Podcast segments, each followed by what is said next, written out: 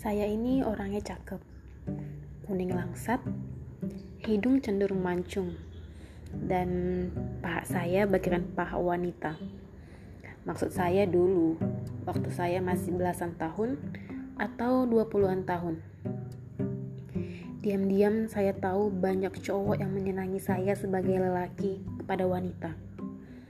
Sialnya lagi, saya ini dulu agak pendiam dan cukup alim.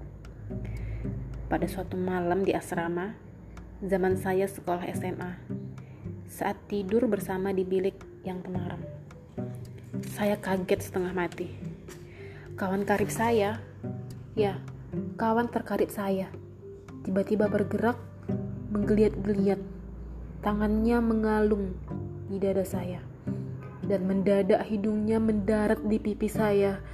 Gusti Pangeran, shock saya. Tapi saya merasa harus menjaga perasaan karib saya ini. Saya mengelak, menghindari, tapi seperti tak sengaja. Acting lah gitu.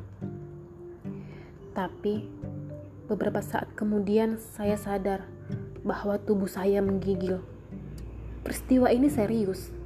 Saya loncat dari ranjang, pergi keluar, dan duduk termenung di beranda asrama.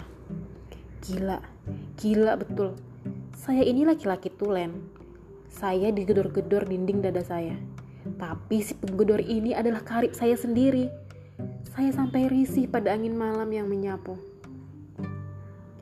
Terdengar suara langkah kaki dari dalam. Kulirik si karibku itu. Aduh, tak tahu apa yang mesti saya perbuat. Saya merasa begitu jauh jarak psikologi saya dengannya di sisi keinginan saya yang lain untuk tetap menghormatinya sebagai kawan. Bawang, maafkan saya.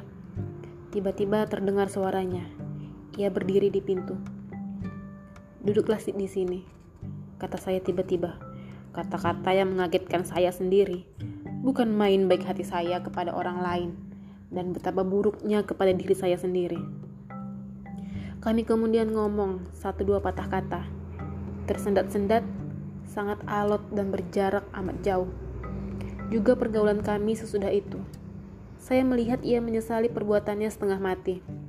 Saya pun memaafkannya. Tapi ada dalam perasaan saya yang tak bisa saya lawan. Harga diri saya seperti dipanggang. Saya kemudian diimpit oleh penyakit untuk selalu menunjukkan dan membuktikan kelelakian saya.